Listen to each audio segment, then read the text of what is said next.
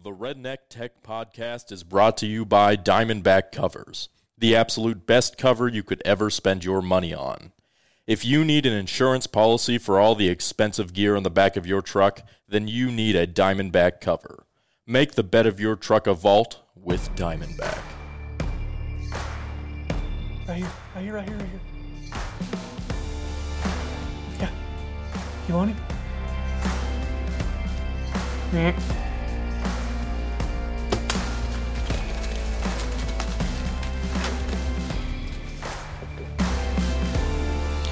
Welcome back, Redneck Tech Podcast. This is going to be number 114. We are with Mike Hearn. Mike was here for our class. When was that class? August? Mm-hmm. Um, Ryder, tell us how this podcast came about. I mean, tons of planning and, and Yeah. thought went into this. So this morning I woke up, it was a little chilly, and I went for uh, a bike ride. and uh, as soon as I got fr- back from the bike ride, I hopped in a nice warm shower. And uh, I like to take my phone in the shower so I can play some music. And as soon as I got in the shower, Mike calls me up and says, Hey, what are y'all doing today? And uh, I said, Well, we're going to be in the office. We're just chilling. We're editing, you know, doing what we do. And he says, I, I'm coming by. Let's have lunch. So uh, Mike just showed up and uh, we had lunch about, I don't know, 30 minutes ago up at Gustavo's, had some pizza. Gustavos. Um, and now we're here. But I think also what that goes to show, you know, one of the things that Caleb told me before coming to work for him was that communication is key and that Oh, yeah, we know where this always need to answer the phone. And uh, I just wanted you to know, Caleb, that I was in the shower and I answered the phone. Okay. Couple questions. Why was your Why was your phone in the shower? I told you because I like to listen to music in there. Oh, okay. I just set it. I just I just set it up on the ledge and listen to music. Mike has a question. He answered the phone, but he didn't answer the FaceTime request immediately. so and that's where we started to go downhill. Well, Mike, see, Mike was driving, and I I just didn't want him to do anything unsafe. that's true. Yeah, I was just looking out for you, buddy. this may never get posted. Isn't it live? Is this live? yeah. It's live. yeah. Say hello to the audience. Hi, This mom. podcast is rated R for nudity, sexual content, and foul language. Well, you bring the you bring the former drill sergeant in. That's just what you're going to get. well, uh, Mike is you're on your way to do the hunting recruitment project with our buddy Jamie Shira, who's also been on the podcast. So, kind of tell us about what you're going to do and what that's all about, and kind of how you're kind of contributing to that whole project. Yeah. Um, so I kind of I saw when Jamie started the hunting re- or hunter recruitment project. Um, Is it hunting recruitment project or hunter recruitment project? I think it's hunter. hunter recruitment Yeah. project. Let's look. Well, anyways, I saw when they started. I liked the idea. So Yeah. every year, um, me with my limited time being active duty military and stuff, I try to take a new guy into the field with me. Um, so I saw them starting this, and it's it's for adults. So the hunting the hunter recruitment project, they're taking adults into the field, which I think is super important Yeah. it's cool to take a kid in the field, right? Um, but if I have a kid and I'm not a hunter, and Clay takes my kid hunting, my kid might have the fire, but if I'm not going to take him hunting, the, the kid might not hunt again. Whereas, Yeah. you know, if, if you take me hunting as a new hunter and I have children, um, and you know that fire, that want to go hunt gets Yeah. lit in me, I now am going to pass that on to my children Yeah. and then hopefully my children will pass it on to their children. So I think recruiting adult hunters is a is a big and important part of, of hunter recruitment. I can't speak for Jamie, but that's what I see in the program on, from the outside looking in. So I said, any way I can help guys, I'd love to help. I Yeah. really Well, like the idea. Jamie f- forgot to call us, so shame on you, Jamie, because this is actually one of the few weekends we would have been here. I know you love us. But I know you got a lot going on, but um, we would love to have been came down and hung out and had a good time with everybody too. But you know, Jamie, we did a podcast with Jamie a while back. This Is this after we got back from Idaho? Wasn't it? Yeah, I'll go find the episode was number real bef- quick. Was it before or after? I think it was after. But anyway, that's kind of what Jamie said in the podcast. Is like he's been looking for his way to. He's like I don't. He's like I'm not. He's like I'm not an influencer. I'm not a professional hunter. I'm not all these things. He's like, I'm trying to figure out what my place is to be able to give back to the industry. And I think he's found something that fits Jamie really well, which is putting on events, cooking, taking people hunting, being a being a almost a liaison in that whole space because he's really good with people. I mean, there, you won't find anybody that doesn't like Jamie.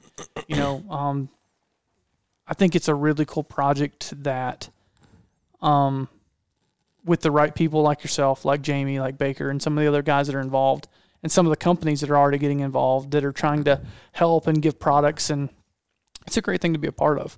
So you're going down there to take pictures and to probably essentially coach um, one of the new hunters. hmm yeah. So I'm gonna I'm gonna try to take a bunch of photos and then um, mentor some new hunters, and then I'm gonna do a, a class on on how to find hunting access because so this program kind of with the mentors and the weekend kind of it gets them a good start. And Then Yeah. they've got classes planned throughout the week. They're gonna hunt, hopefully harvest an animal, Yeah, but after this weekend, where are they going to go? So Yeah. if they want to hunt after this weekend, that's where I'm going to. and access is by far the hardest part. I mean, it's like you know, talk about around here.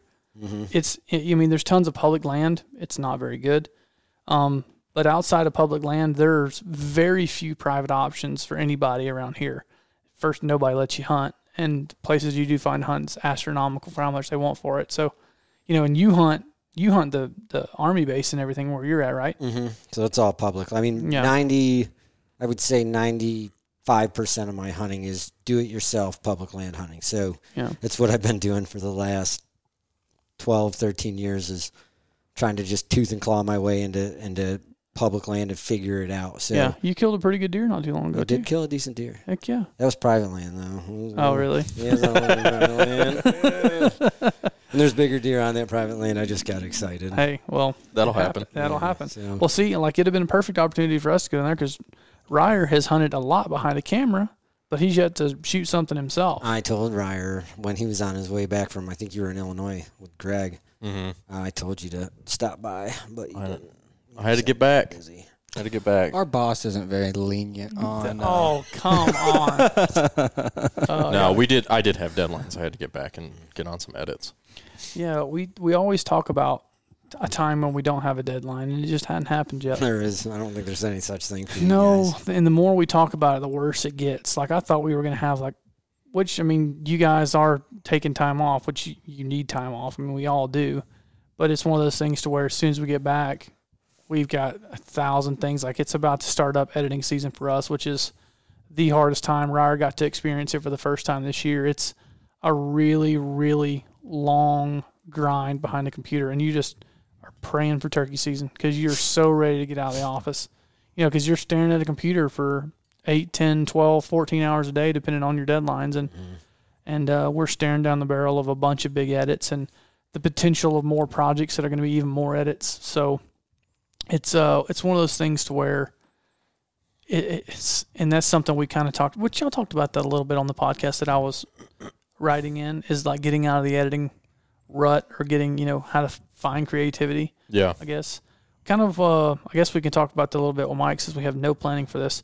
What are some things that you do to, like, in, t- in terms of like taking pictures and images?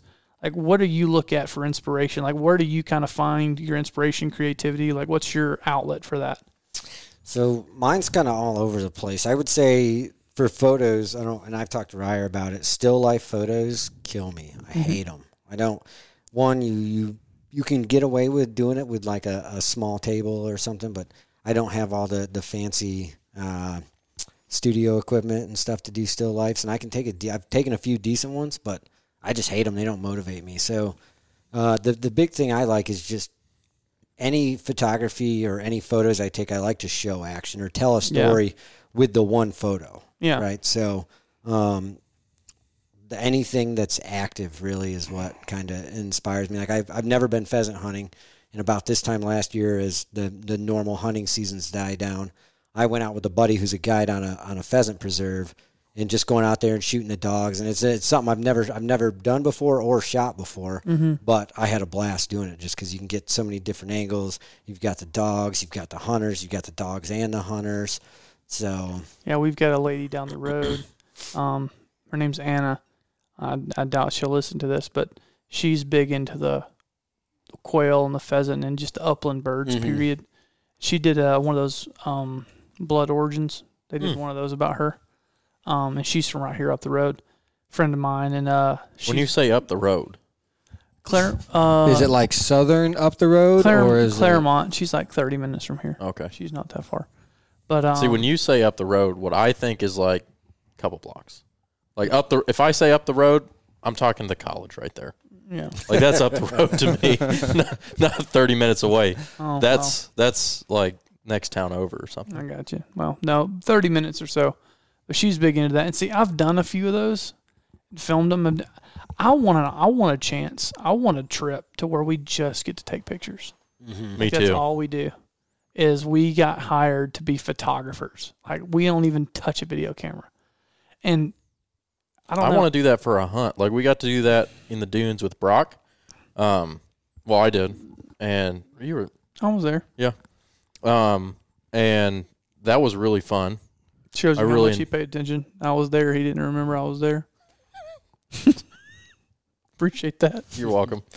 Um, but that was really fun, uh, for sure. And that kind of made me think about, hey, I wonder if I could do that for a hunt. And because, like, I never get to, you almost never get to do all of the action photos. Like, take, all, you get to take quite a few with Greg though. yeah, yeah, yeah, yeah.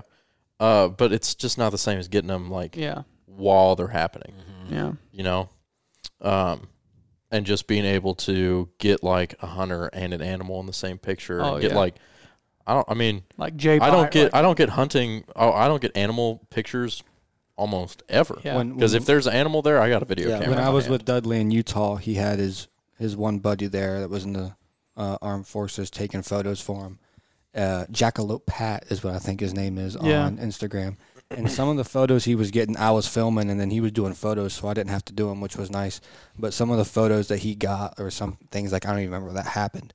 Yeah. Like pictures of an elk in the back. He was at a wallow, and Dudley and I behind him, like trying to sneak into the elk and stuff. It was yeah. it was really cool. See, that's what uh, Jay Byer um, Uh-huh. with Sitka. That's all he's ever done. Is he's just a photo guy. Stephen Drake. Stephen Drake and Yeah. then uh, my buddy Daniel Peoples. They've got to do that a bunch. You know, just be the photographer on a hunt. And I'm like, That would be awesome. I want that gig one time. Mhm. It's not that I don't like the video part. It's just the video part.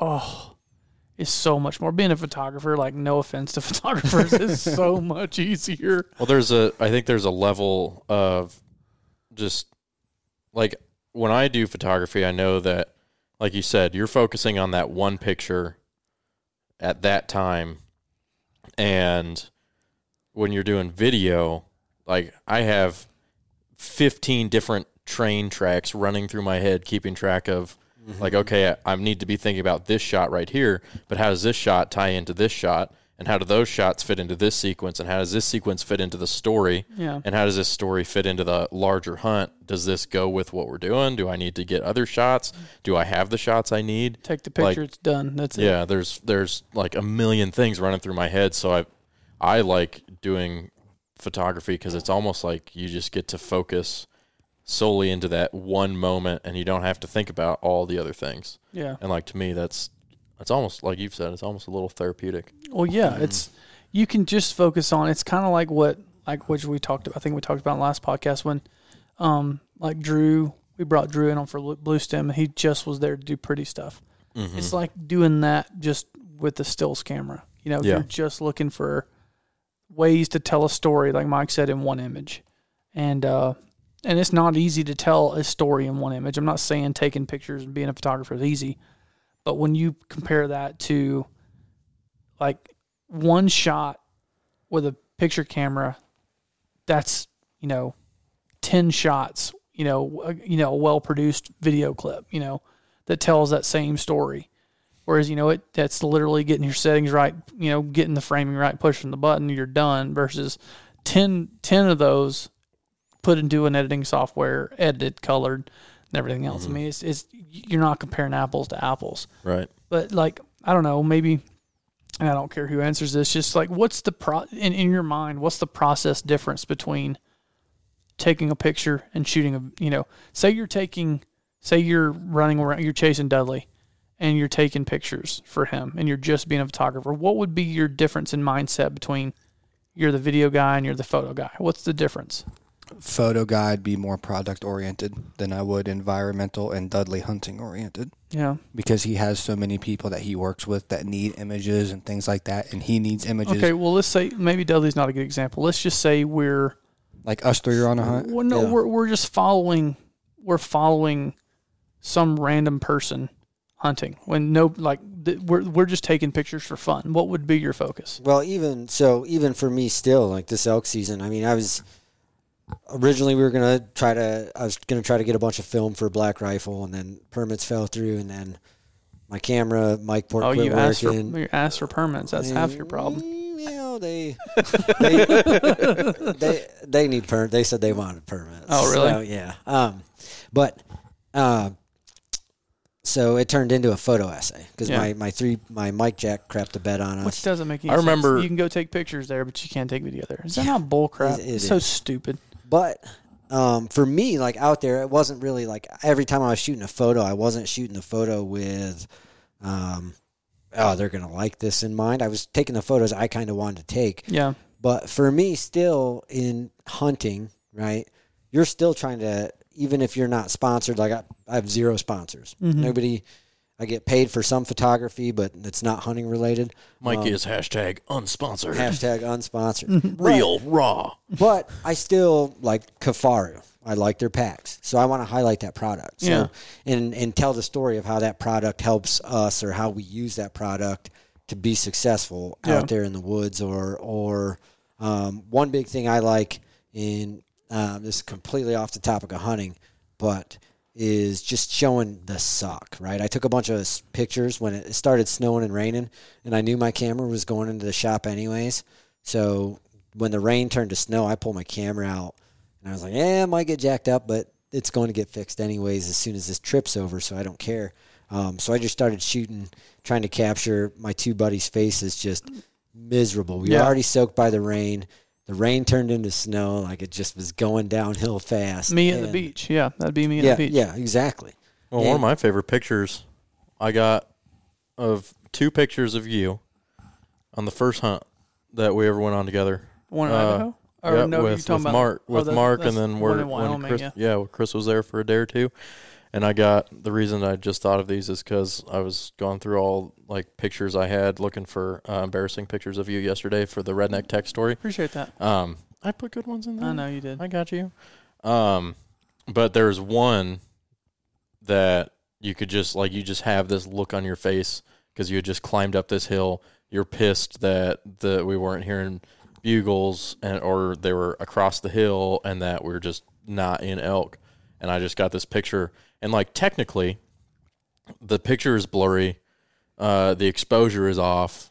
Like if you were to look at it from a technical standpoint, it's not like a perfect image, but your face being just matter in hell yeah and just in the suck made that picture like one that uh, just sticks in my mind. And then I got another one where you're sitting on a rock, and if you look at the picture, you wouldn't know, but I knew that you were sitting there because you were freaking tired. yeah I was like really you were tired. tired, and so It's almost to like me, I like that picture because I could tell almost in your posture like how tired you were. yeah But sorry, I didn't mean to. No, and that's that's Segue. one thing.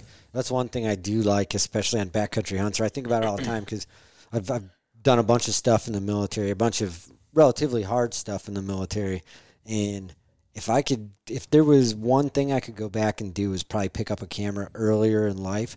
Like I spent well over 30 months in Afghanistan and to be able to have a camera over there like I feel like even I'm not the best photographer I'm amateur at best right but I feel like I probably could have captured just because of where I was and what was going on I w- would have been in the position to take some friggin' like Nat Geo level Yeah. just badass photos that I can't I'll never be able to go back and do that again now um Is that something you could have done while you were over there in Afghanistan? it's, it's actually well, I could have done it, but there's there's a job in the army, so you can literally be a combat camera guy. Um, yo, I like that. That's honestly that's you won't that's even jump out of an airplane, but you'll go into camp combat. he ain't. He's not. Yeah, he's changed his That- tune no, now. I like That's- that. I, I was like gonna- the we were idea. gonna of we were that. gonna go skydiving for our Christmas party, but Clay's a whip. Really? Uh, no, Really? no, no, no, no, You no. could just have some dude strap you to his no, chest and go. no, no, no, no, no. Ryer's Look. really mad about it. No, Look, guys, no, no. you're gonna get you're gonna f- figure out real quick that there's a reason they keep me around, and it's because I'm willing to do the dumb things. like they could they could say, "Hey, Ryer, take this camera." And we want you to do something very dangerous and precarious about it. And be like, hell yeah, let's get her done. I've always I've always wanted to go skydiving. Like it's bucket Yeah. list for me. I've never been. I want to go real, real. Clay bad. can watch from the freaking ground. I'll, I will go and I will cheer y'all on to the best of my abilities. But there is, I'll go up in the plane with you. But I'm not jumping out. Why not? Planes have wheels for a reason. Why would you jump out? You could do it. You can do it. I got Chuck, faith. Chuck Belmore jumped off an airplane. You can jump off of an Good job, Chuck. Chuck. Where's the video? Thank you. Uh, he, I don't remember when he did it. Was this before But, GoPros no, or it's one of the better stories. Like I'll tell the abbreviated version, but essentially he said they're going through the like. This is back when they, you could st- still go out solo, like your first time going. Oh. I'm, I'm assuming you still can now, but it's a lot harder to do. But he said that Probably they're a few places, They're going through the they're going through the like orientation or whatever, and he's like, he's like one somebody in this class will not pull their string or whatever, or won't pull their chute. He's like, it'll be like sensory overload, and you will completely forget. And I'm, he's like, this is the hand signal to do it, blah blah blah. And Chuck's like, what idiot is not going to remember to pull their chute? Chuck Turns said, out. turns out it was him. he said he's flying. He's like, man, I'm scared to death. I get to flying. He's like, man, this is awesome. He's like, the instructor's out there flying in front of me. He's like, I'm like, yeah, yeah, yeah, yeah. And he's like, the guy's like doing the signal. He's like, no, I'm good, man, I'm good. And he's like, pull the chute. And he said, he said, I'm like, no, I'm good. He's like, completely forgot. He said he flew over there to me and jerked my thing off. He's like, and I took off. And uh, he said, "Yeah." he said, probably stressed He the said, I, "He said, dude, I'd have rode it all the way to the ground." He said, "I never thought to, I never thought one time about pulling my chute." I'm like, "How do you like?" And maybe you can explain it because I was like, I'm thinking the same thing. How do you not like? That's I'm gonna have my hand on that sucker ready.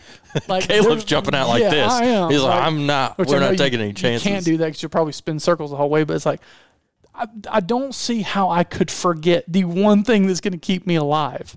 Like I just don't see that. Yeah.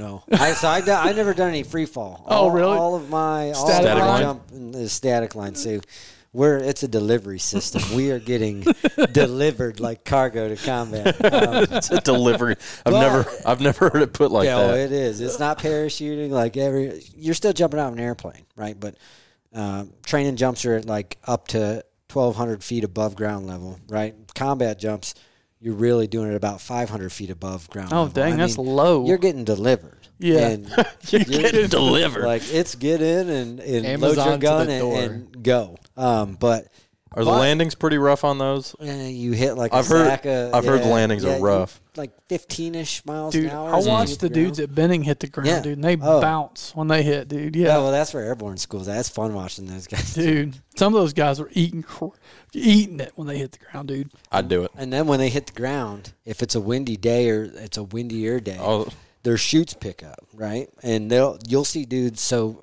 part of your training at airborne school is you're they're dragging somebody on a sled, and you got to run and jump on them and pop their canopy release assembly, so the the chute doesn't stay inflated, and one of the canopy, well the the the harness that goes to the canopy will go flying, so only half the canopy will be there, and that'll let the canopy get deflated. So. But you run and jump on the guy. They're dragging him on a sled, and you got to run, jump on him, and then pop him. And some there's a bunch of people pulling him on a sled. It's pretty fun. Dude, I felt so bad. Like we used to film. is there not a way to do that yourself? Like if you're being Oh, I'm dragged, You do do. That's But just you, in case. you practice it. But there's guys I've seen it.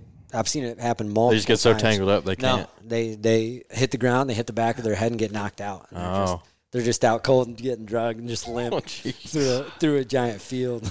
dude. I used to we we went and watched or filmed Best Ranger competition. We did that live stream. I felt so bad for those guys.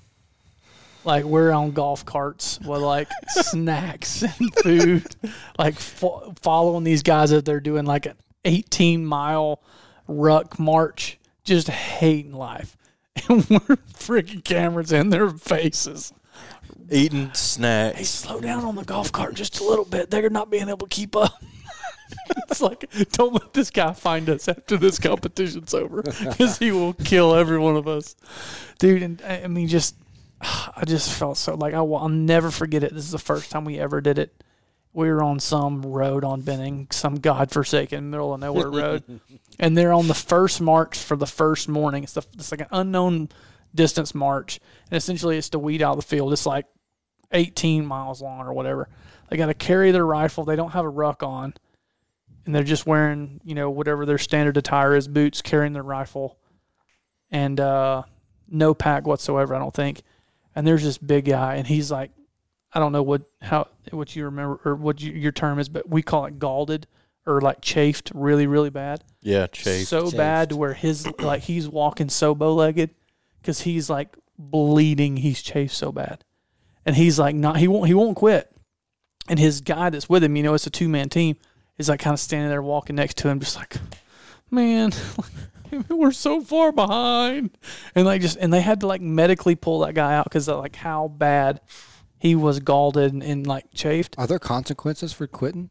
Not not best ranger, no. so oh, best ranger, all the units in the army, to include special operations, as long as you're ranger qualified, they they literally they do tryouts. Yeah. and then they get two to three two man teams because it's a two man team that competes per unit, and those two to three two man teams will do nothing for that year usually but train for best ranger. Really? Oh yeah. I didn't know So, like that. once once you're selected to, I mean, it's like the best ranger is kind of like the the Olympics for people with ranger tabs. So, Yeah.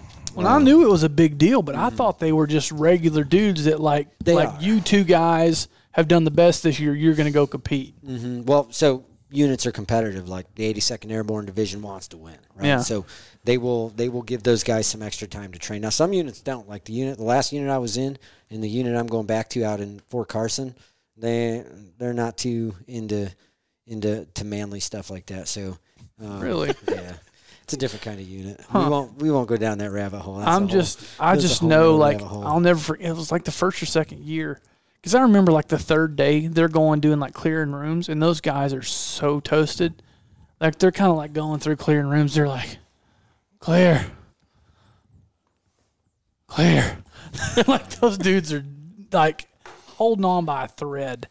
And it pays to be first because the guys like are leading, they get more rest than everybody else.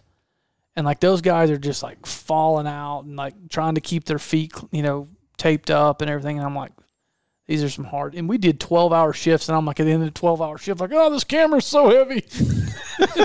and those guys have been running for 12 solid hours. Oh, Well, man. there's the one story you tell. You guys are on the golf cart and they're supposed to be following you. Oh, And God. if y'all may, y'all were supposed to go one way, and if Yeah. you, if you went the other, it was going to add like seven miles. to Yeah, it was. We got to a T intersection and we were in the golf cart. And it was the first night. So the first 24 hours, and correct me if I'm wrong, or it's the first 12 hours or whatever. Essentially, they're trying to get from like 50 teams down to 20. yeah, it's They're the trying- buddy run. Yeah, That's the it. buddy Yeah. run. So they Yeah. get right there at night. It starts like right at dusky dark, and they just take off for another long run. They pretty much run the entire first 12, 24 hours, whatever it is, because they're trying trying to weed that field down from 50 to 20 or whatever. And they're running, dude, and they're freaking getting it. And we're on the golf cart, like in front of them, following them still. They still hate our guts. And you always, I learned after the first year, you take the night shift because the night shift is way easier to do than the day shift. Day shift is miserable because it's hot and there's no shade, and you're just out in the middle of Podunk, freaking South Georgia.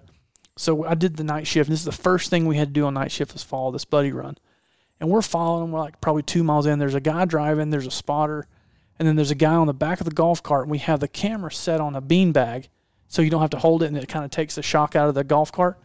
Because there's no because we were running this. We were running EX3s with a night vision lens and a Fujinon long lens. So this oh, thing weighed like 45 pounds. It was huge. So we would set it down on the beanbag and follow these guys. And then when, when they get off or when they would like go around a turn and we'd stop, like we'd pick the camera up, put it on our shoulder and like follow individual people. And then we'd put it back down and keep going. Well, we've been running two or three miles and the, these leaders, dude, they haven't broke stride. Like they are freaking going. And there's probably five or six like two man teams that are way ahead of everybody else. And then we get to this T intersection and there's been it's really well marked everywhere except this T intersection. Like it's left or right. There's no other options. And it gets there, and the driver, I, I'm think I'm, I'm pretty sure I'm on the back running camera, and he whispers to me, he's like, "Hey, dude, like it doesn't say where to go. Like it's a T intersection. We're like approaching it, and I'm like, thank God I was a little quick on my feet, and I'm like, just pull over and let them go by. Yeah. And I was like, I, we pull over, I get off and let them go by, and they get to that T intersection. And those front guys are like, which beeping, beeping way do we go? And they're like screaming, and I'm just like holding the camera, like, please don't ask me. And there's this freaking car comes around the right turn, like flying. It's like a, military issue F 150 or whatever, mm-hmm. whatever the military, I don't remember what it was. He's like, go that way. So they turn and they go. Well, in that amount of time, it was probably 45 seconds. But that 45 seconds, those guys didn't know where to go. All those other people had caught, them. up. Dude, they were freaking furious. I bet. And the guy in the truck is like, I was like, dude, I was like, I, I didn't know where to tell him to go, and I wasn't going to tell him wrong. He's like, he's like, if you'd have told him to go this way, it would have added like six miles to their run. I'm like, thank you, Jesus, thank you, Lord. And uh, he and it was some like low level guy that forgot to put Oh, the yeah. one sign up. Yeah. Dude, and he got chewed so Oh, I'm bad sure. because the guy that pulled up in the truck was like a high ranking some dude because you could you can usually tell by just their age you know the high ranking guys are always older than the younger guys and this poor kid he was getting freaking railed for not putting the one sign up and, and it was a like dumb mistake but it, it's it was one of those roads where if you knew if you knew Benning you knew to go left and I guess he just assumed to go left but you can't assume anything assuming's got me in trouble a lot of times but yeah, that one that's one I won't ever forget. And uh but so going back to the combat um cameraman thing, so that was that something was that an option when you were in or is that not, not something you knew or when you were over there or is that not something you knew about? I knew about it, but I wasn't into. You weren't into I cameras then? wasn't into cameras or Really? photography or storytelling. So I was like, "Oh, look at that nerd over there! Come take a picture of this nerd." Like, you know what I mean? I mean, that, I mean, Well, that's funny because I took a photography class because I had to as an elective in high school, and I paid a kid to do my photos for me because I thought it was the stupidest thing ever. Really? Yeah, I, I, I hopefully like. I mean, I'm not gonna get myself in trouble now, but I literally paid a kid to do my photos in photography class because I thought it was the dumbest thing ever. And look at me now. Look at me now. I took I took a photography class in high school solely because there was a dark room and also girls in that class. so I was like, seems like the elective to choose. yeah. No, wait, middle school is middle school. Um, and I remember vividly in my head, I took a picture of a baseball, rule of thirds AF. Okay, S- nailed the rule of thirds. It was a film picture, and I she made me redevelop that freaking picture like seven times in the dark room, and I got a B on it in a photography class, a photography elective. I got a B, And look at you now. and look at You me know- now. look at you now. You know the only class I got a D in in college? Marketing. marketing. I was A, B in every. Well, I might have got one or two C's, but I was A, B, one or two C's my entire college career, except for marketing. Here we And are. look And at you here now. we are. creating marketing materials. And I remember that class was the dumbest. Like that woman was a blooming idiot. She sent me to the dean's office for asking somebody next to me what page we were on because she said I was talking in class. I'm like, are we not in college? Like, what is going on here? I'm still in high school. Yeah. Oh, dude, and I was a freaking like junior. And I'm like, this is ri- this is stupid. I'm going home to drink. This is not what I signed up for. Well, I think I think what it was, she was one of those professors that like you're not supposed to tell them you're a student athlete because they think you get special treatment. So then they're mm. harder on you. And she knew I was a baseball player because I had to leave early from class for a game one day. Yeah, not a good, not a good thing. But Should have wore those tight pants to class. Probably Yeah. would have got. she was extra oh, credit. Man, she looked, she looked like a German Shepherd. You didn't want none of that. She was not attractive. Oh, and you said you would go back and get a marketing degree. Why would you want to go back to school right now? I don't know. I only have like ten classes to get it. Dude, there's That's a lot of classes. There's not, Not to enough. get a not to get a bachelor's. It's not. Yeah, it's but you still have to take ten classes. That's ten I classes. took I took eight this fall.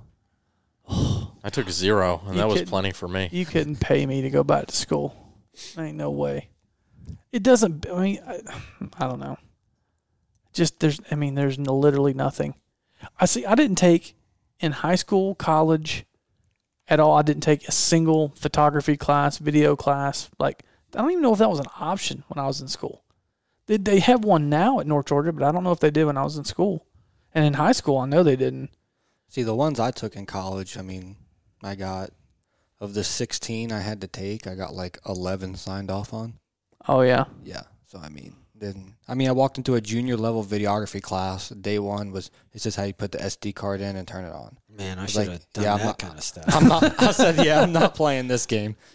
Dang man. I'm I'm one math class away from an associate's, and I don't think I'm going to do that math. I hate math. Like, I feel, I I get the the. I think the sole reason that I'm sitting here doing this today is because I'm bad at math. if I was good at math, I'd probably be like in the Air Force somewhere. I took college. but I'm bad at math, and Well- so here I am. yeah, I, took college so I algebra am. four times. See, I was never really bad at anything. I mean, I didn't like any of them. But see, I can honestly say high school I never studied, not a single time. College very little. If if really at all. I was a great test taker and I was a business major and nothing we did was A lot of it's common sense. a lot of it's common sense. A lot of it's just showing up and being on time. It's not hard. You know, it's like you know these kids that can't pass college. You know, I'm, and I know there's people that have learning disabilities, but like, dude, all you gotta do is show up half the time. Now, if you want to be an engineer or a mm, nurse or something like, or you know, biology. biology or something like that, yeah, okay, I get that. But if you just want a degree, like, dude, it's n- not that hard. I looked at a biology degree. that's what my wife has. A lot of math. Yeah. No, no, sir, not doing it. See, I don't. I didn't get the memo. I got.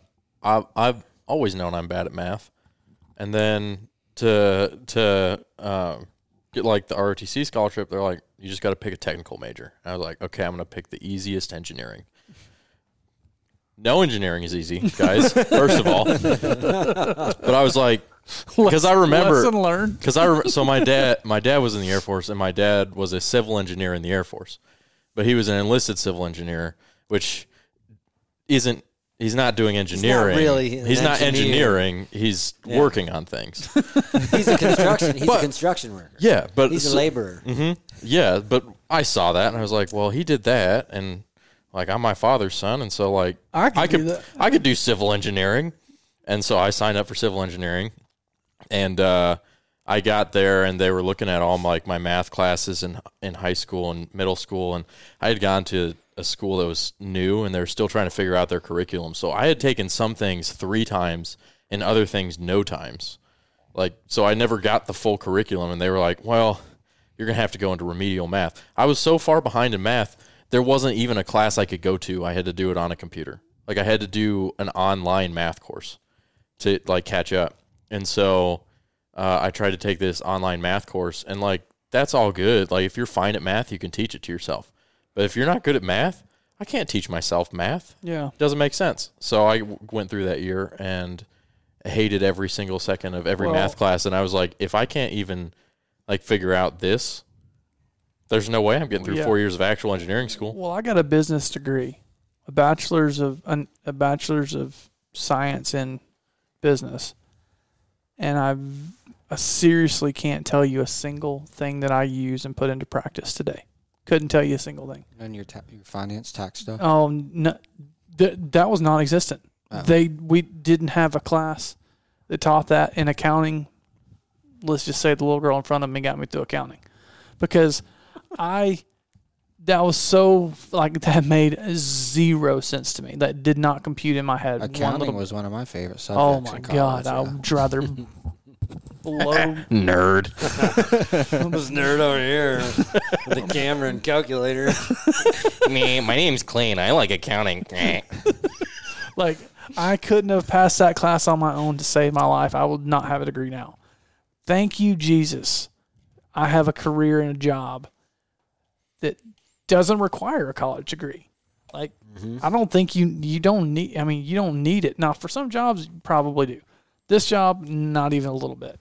Well, I've had people ask me like, when are you gonna go? Like, my family or my grandparents, people like that, and be like, "Well, what are your plans for going back to college?" I was like, "What am I going to go back to college for?" and they're like, "Well, shouldn't you get a degree?" I said, "No, because one, I'm gonna have to pay a stupid amount of money Yeah. to get a piece of paper that mm. shows that I can do what I do now. Like mm. all I have to do is be like, look at the things that I have made. Yeah. Like you don't need a degree. Yeah. No. That's what people want to see. Have you Yeah. seen my blue stem timeline? Yeah. yeah. Yeah. Just need a portfolio. yeah. No doubt. But I mean, it's it's the truth, and the photography is the same way. You know, there's people want to see your work. Yeah. It doesn't matter if you Yeah. have a That's and if you know when I when when and if we go to hire somebody else, like I'm not going to ask them what where'd you get your degree. I don't care. I almost prefer them not to have a formal education in this in a way because for this job you had you needed to be a hunter first. You know, it, it, it makes it it makes it way easier for that transition. The great thing with you is you got to have all that experience with Mark 1st Mm-hmm. If you would have came in just knowing how to run a camera, yeah.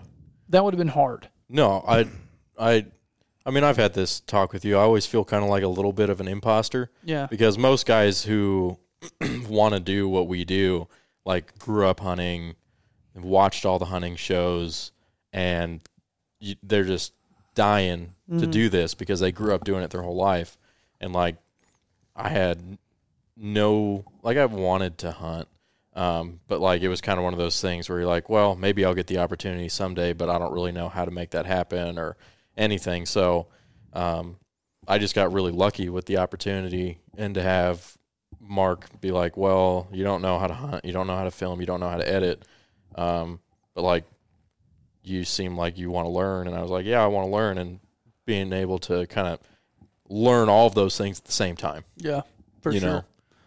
Yeah, no, that and, and then you know that's it's an opportunity that I know a lot of guys would love to have, but which we've ran into it so many times to where I, I've I've worked with people, tried to work with people that came from the film editing post production world that want to get into editing hunting stuff, and it just it's missing something, and it's that that X factor of knowing the process of hunting. And that's something I mean you guys can say, you know, knowing how to hunt is something that, you know, I learned from the time I was old enough to walk, you know, with my dad, like how to walk, how to move, when not to move, but you know, and then I've also had the opportunity to go with some really incredible outdoorsmen and hunters and and uh, learn from them and learn I learn something new every year and I'm not saying I'm a great hunter at all. I'm a average at best, but it's one of those things to where you get to hang around and be around people that this is what they eat, sleep, and breathe every day, and then you have to carry a camera. You have to be able to move and act and sound and smell like they do in order to be successful because it's even harder when you have two people. Um, but it's, I just, this profession is it's so different and so weird. I think about that all the time. It's like when somebody asks me what I what I do for a living, and then when I don't have time to answer, and somebody else will answer, like, "Oh, he he goes hunting all the time." That's what they always say. He gets to hunt for a living. Yes and no. You know, it, it's it's something hard to explain. Then you tell them you have a production company, then they think you make you know Movies. real estate commercials or movies, and then you tell them that you produce outdoor television, and if they don't watch outdoor television, they don't know what that is. They think you're going camping. You know, so it's it's such a it's But such they didn't a, even know that exists. yeah. Yeah. my- Like I've my- got that before. Like, oh, they have hunting television TV shows. show? People, What is fi- that? people find out I live up here now, and they're like, "Oh, are you working on all those Hallmark movies they're making up there?" And I'm like, "Yeah, furthest thing from it, bud." Yeah, there and like my mother in law didn't know there was channels just for hunting. Yeah. First show I ever edited aired on Pursuit, and we had like a little watch party with just family. She came over. and She's like, "There's channels just for hunting." Like, yeah, there's a couple of them actually. you know, but it was it was just it's so foreign to most people because I mean, what ten percent of the population hunts? Yeah. You know, something like that. There's what, 330 million people, so that's what 33 million people hunt. You know, that's that's in the grand scheme of things not that many people. And and out of that 33 million, how many are avid? 10 percent of that. yeah. That's You know? probably, yeah. That 33 million is probably people that have You know, bought a there's- license. Yeah, there's three million people out there that are like serious about it. You know, and uh, which I don't know. They say that the hunting numbers are going down, and there's the hunter recruitment project like you're going to help. I'm not seeing it. Well, you seeing look, more you look and at all more the people. Western draw odds, So- and they're taking tags away because Yeah. they've been given too many out. Yeah. Well, and I they were saying numbers are going down, but I think there's a lot of stuff that are helping people get out there. But before we get off the topic of filming and you feeling like an imposter, I would probably argue that some of these people that are trying to, you know, do this the, the hunting content and stuff, you've probably been on more hunts than they have just because of what you do. Like you didn't pull the trigger, but you're still out there not getting busted. You're, I mean, you're still hunting. You're just not the one pulling the trigger. Yeah. So you, um, you're gaining like you got more hunting experience this year than I did. Even though I've I've been in the field probably just as much as you, but you've been in the field with different people for different species, different styles of hunting, from tree stands to spot and stalk to Yeah. to you know what I'm saying. So you're getting Yeah. you're getting a ton of hunting Well, you- experience. When you finally get to like be the hunter yourself, you're going to be heads and shoulders above other people that are on their first hunt. Well, and that's why I what you feel- already know. I mean, I feel really blessed for Yeah. for two reasons. Hashtag blessed. Hashtag blessed. Because through that opportunity and through me being able to do this for a living, I've found like both of these things were things I've never like. If you would have asked me seven years ago, like, or like me goes back into the past and was like, "Hey, Ryer, in seven years you're gonna be living in Georgia and you're gonna film hunts for a living and you're not gonna be able to see yourself doing anything else." I've been like, "All right, buddy, okay, yeah, that's." uh So what I didn't hear in there was So- flying planes. where where Where are the planes? where's the weed, old man? yeah.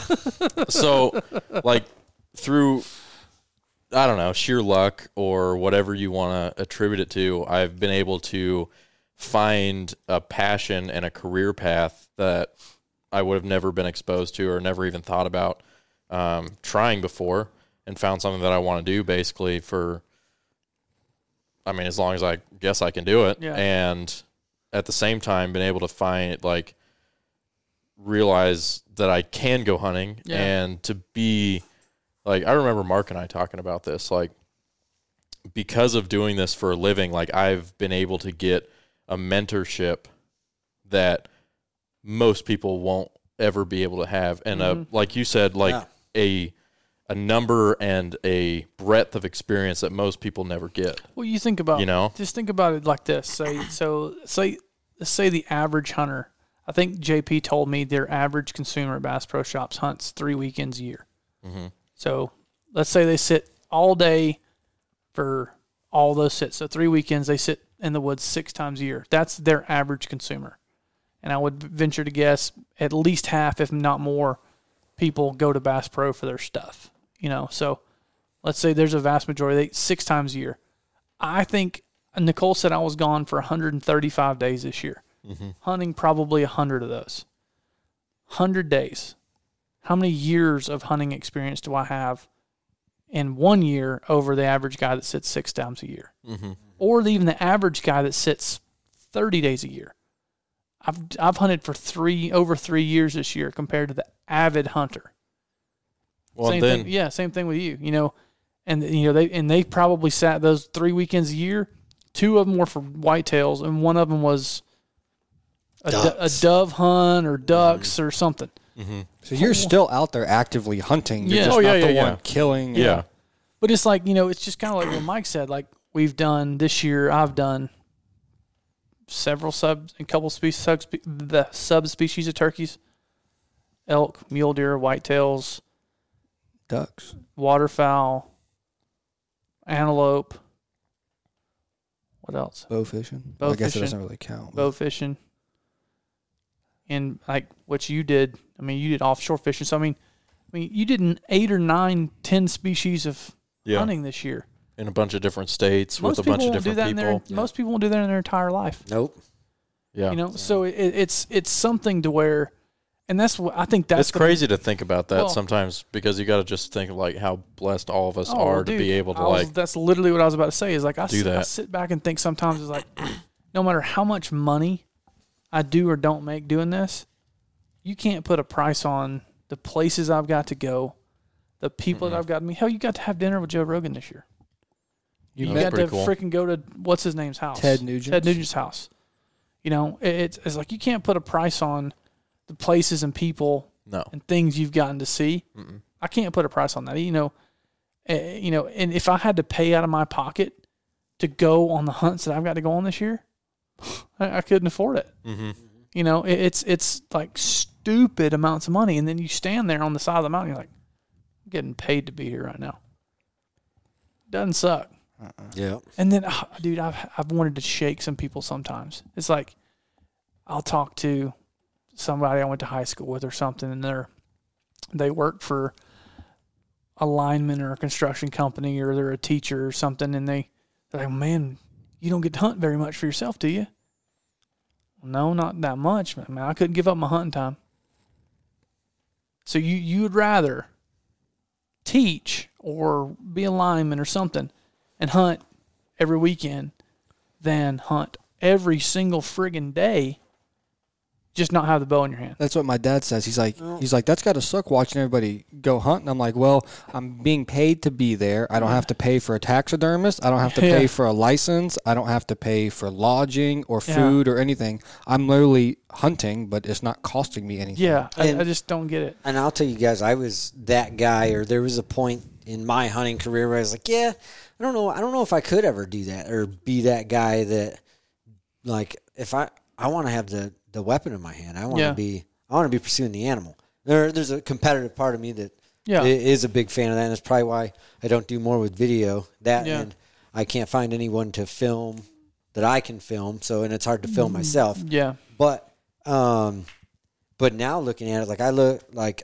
I'm probably if I'm being realistic, I'm not ever going to be rich, so I'm never going to get to hunt Dall sheep in Alaska. yeah, But you know how I can go on a Dall sheep trip and get that experience. The only thing I'm not going to get is to get to pull the trigger and bring a Dall sheep home. Mm-hmm. I can get that experience if I get someone to let me go up there with a camera yep. and take photos or film it for them. And Yeah. I and there's people that are willing to let you do that. Oh yeah, And if you're willing to do it, like for me, right, I'm not Copeland creative, right? So um, it, there's people that are going that would be willing to maybe give me a little bit of money for travel, and I cover the rest of my stuff, bring my own food, take care of myself. I'm still getting that experience, but I'm not getting it with a twenty thousand dollar price tag. I'm getting it with a thousand dollar price. And and it's Yeah. all, and it's all, I know you'll laugh at this and Ryer will too, but like this is my first year elk hunting, 1st mm-hmm. elk hunt I ever went on. I personally will not ever go spend my own money to kill an elk. I didn't like it that much, but I got to go do it before spending my money to figure out I didn't mm-hmm. like it Yeah. that much.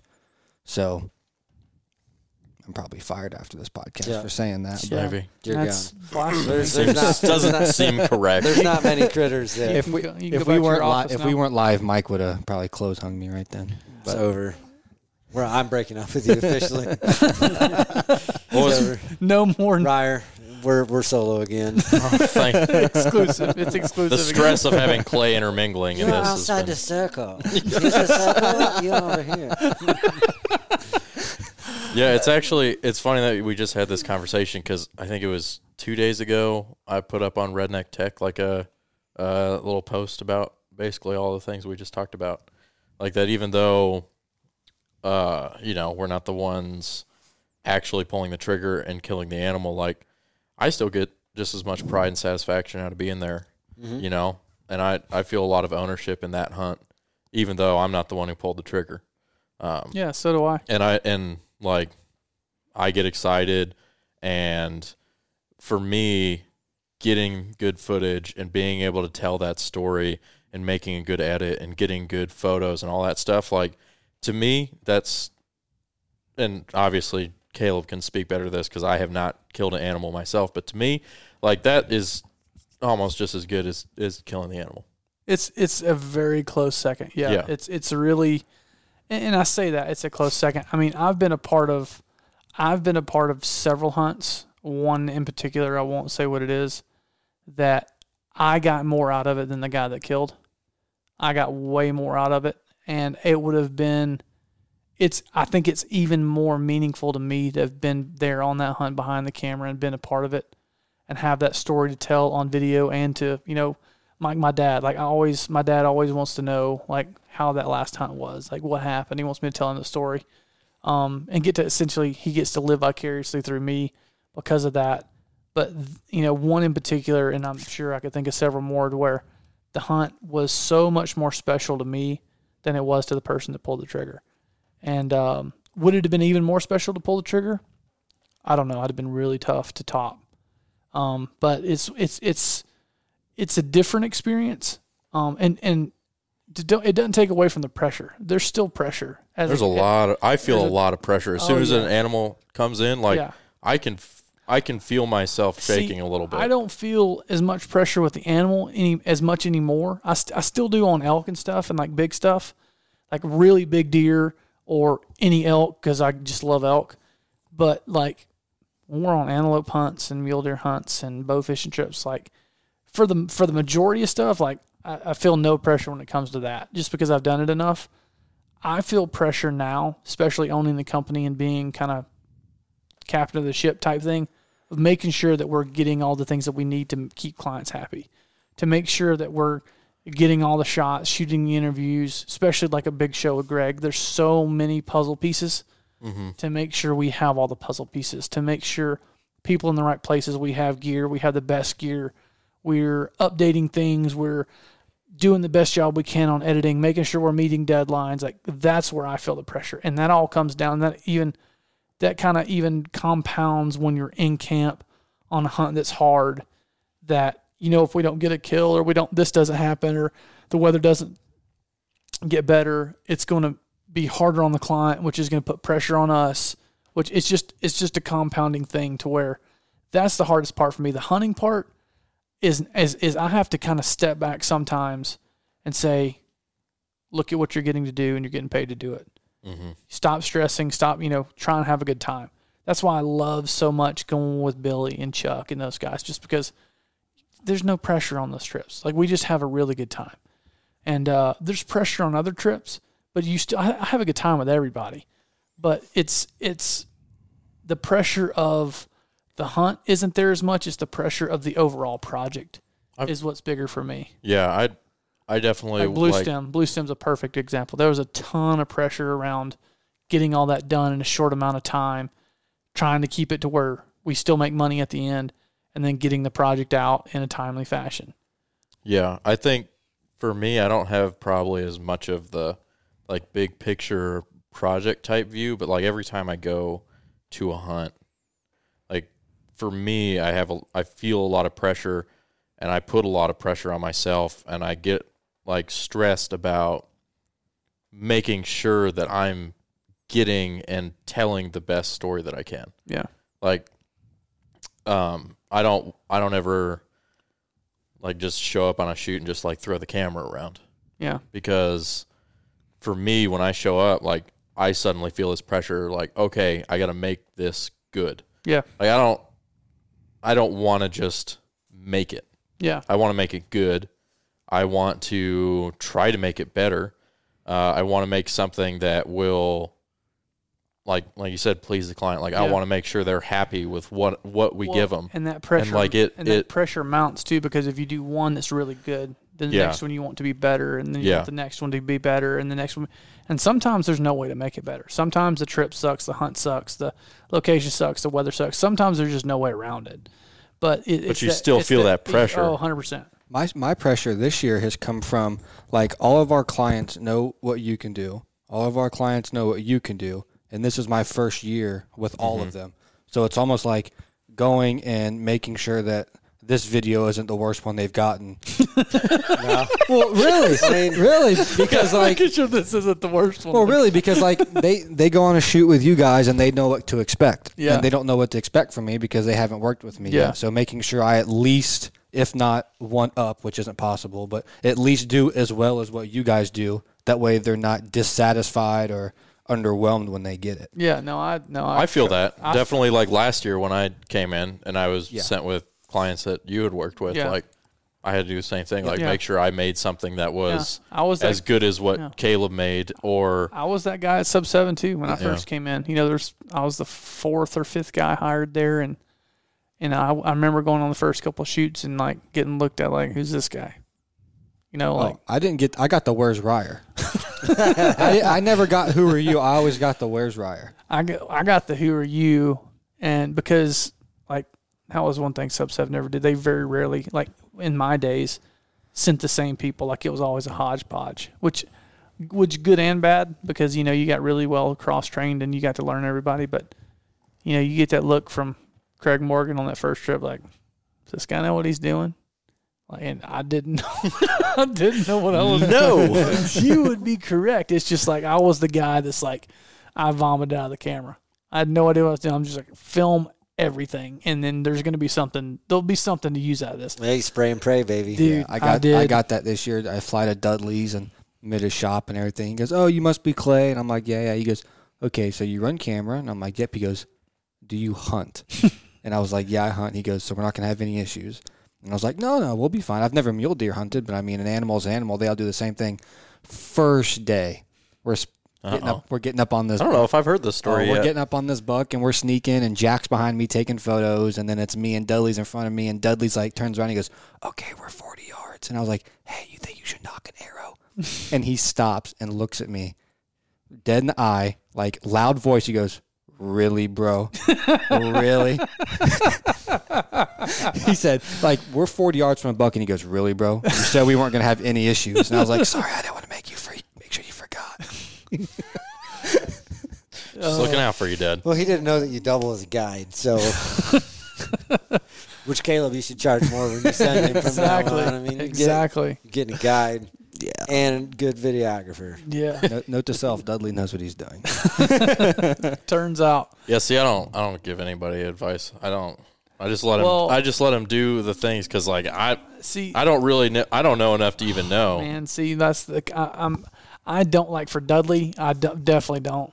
And for Greg, like he knows what he's doing either. But Yeah. which Greg also wants to like if you see a deer or something, you know, he wants you to help you that kind of stuff. But like, Well, yeah, if I, kinda- see a deer, well, which I'm just saying. But like what Mike, what Mike's going going to do, like with a new hunter, and you you're a, you're a you're a coach, you're a cheerleader, you're a babysitter, you're safety police, you're everything. Because when you go hunting with somebody and that they don't they've never been before, I've had to film like contest winners. If you're watching the live stream, you see my air quotes. Contest winners. Nothing worse than filming a contest winner. Because these people that win these contests are blooming freaking idiots. That's why they won the contest. that's Dude, what that's. I'm telling you. Mark used to donate uh, hunts to like banquets and stuff like that Yeah. for his ranch, and you know we'd go up to the truck and whatnot, and he we'd he'd say you know we'd be talking, and he'd go get on this topic, and he was like, yeah, the contest winners are the people who buy these hunts at auctions. Always, it's always a cluster. oh, He said it's never been like somebody who you're like, oh, this guy knows what he's doing. I did. I did one. I've done one contest winner. Is the one in Alaska with the brown bear hunt where he knew what he was doing. Every other contest winner I've ever filmed, scared for your life all the time if they have a gun. like Yeah. you, Yeah. dude, you don't like. I don't trust people with guns that I don't know. There's nobody worse on this planet than Chuck. Chuck, uh, in, in terms of being scared, like Chuck's one of the best gun safety people in the world. Is adamant about it. When he goes on hunts with somebody he doesn't know, like he almost won't go on a hunt, gun hunt with somebody he doesn't know. really? Freaks him out. Because well, one of his buddies got shot on a hunt. He has almost been shot a couple times. Mark got shot on. a Yeah, so it's one of those things to where like in contest winners, dude, they're they're next level dumb. Well, And- and, and- there's probably a next. There's a little bit of if you're filming them, right? Yeah. There's pressure. But there's been so many times I've been filming some contest winner or some marketing person for some company, and dude, they don't know bear crap from apple butter. You're holding their hand through everything. You're having to call, you're having to spot, you're having to do everything and run camera. And then you get back and you're like, well, my footage sucks, but hey, dude killed his turkey. It's like, well, you had to do everything for him. And he's stoked out of his mind. You got the kill shot. That's pretty much all you got. Because to shoot cutaways, the guy don't even know how to hold the shotgun. Like you have to like, no, no, don't do no, no, no, no, no, no, no, no, no, no, no. Just give it to me. Do like this. No, no. It's dude, it's it's a tr- it's terrible. And you just like want to pull your hair out, but God bless you. You're going to do this new hunter thing. Oh yeah, but this is different. I'm not filming them. oh, like, this that's is, true. Yeah. This is laid back, and I think a lot of the people they're bringing have probably have some weapon handling skills just Yeah. from uh, seeing their Instagram accounts and stuff. Well, But- that's good. And even Did with you scope them? yeah, but even with uh, Yeah. and I, I don't think I don't know if Baker and them would choose got people to come that would do anything Oh, it is crazy. Baker. Um, Not gonna uh, do what you think I'm gonna do. but like you hear guides talk about it all the time. Guides, I've got a couple buddies that, that guide out in Colorado, and they won't let people they won't let people carry a gun with one in the chamber. And, and when I first don't blame 'em. started getting real serious about hunting, I was hearing these people talk about it. And that's a foreign concept to me because if I'm carrying a gun, there's one in the chamber. Yeah. 99.9% of the time. But my job and what I do and, and carrying a like we carry a gun every day. The training that you Um, have. Yeah. So, but crazy stuff does happen with guns, and Yes. and, and people do weird stuff when animals get in front of them and Yep. they get excited. And Oh, I've had to talk a couple clients that we have now off cliffs that just lose it. I mean, Mm-hmm. lose it. And if you don't have your head on and you lose it when a big deer or a big elk or something stands out, dude, you're you're up the creek without a yeah, paddle. it's it's gonna end real fast. Yeah. Well, uh, anybody got anything else? We've been talking for an hour, I think we, we brought it full circle. full circle. Pretty good for not having any. notes. Out of the circle now. with This soul elk Well, tournament. yeah, we I could talk. You guys could do a whole episode. That on was that. Clay's I was- last. I that was, was Clay's last the- podcast, guys. Hope I was out of the circle when I. I was out of the circle when I asked Caleb when he hired me. So are we gonna do any fishing shows? Yeah. I was out. Of, the- yeah. told him to bring them in, have all, and tell you get make commission on them, and you could film them. You have so were you camper. were you pissed that I went to Florida and did the one fishing show that we had this No. No, year? Had no, because I had yet? I hadn't been hired yet. Oh, okay, yeah, yeah. Okay. I was about to say that was in May, wasn't it? I forget. I hadn't been hired yet, so I know. Well, it was two separate Y'all trips. can duke it out over the fishing shows. There, There I'll not enter that fight. Well, Ryer had a good idea. He'll go be on the boat, and I'll go put my scuba gear on and I'm down with that, water. too. Well, I've been thinking this summer I might go get scuba certi- uh, cert- Certified. certified. cert- Man, certificated. you've, been, you've been living in North Georgia too long, buddy. uh, just so that because I would like to be able to film under the water. See, getting the license is the cheap part. It's all the gear that's expensive. Yeah, Yeah, you could rent it. just hold your breath. Yeah, Be fine. snorkel, bro. Yeah. Yeah, It will cost nothing to get snorkel Just get certified. a really I'll long certify you in the sink as soon as we're done. I'll make a certificate and everything. I'll make a certificate and O- everything. only if it's out of crayon. I only want it out of crayon. can Hold get like on, that. he's You but could he's get got to like- do the, the Shark Week thing or the Shark thing, the Shark Attack, where he just he berates you for Oh, a good twenty minutes. Well, if then if then if there's a sink involved, and maybe breathing or not breathing, then we can start to get in the hazing. And Apparently, that's frowned upon these days. Yeah. It's frowned upon in this establishment. You just get a really long snorkel. Yeah. All right, guys. Appreciate it, Mike. Thanks for coming, buddy. Thanks for having me. Peace.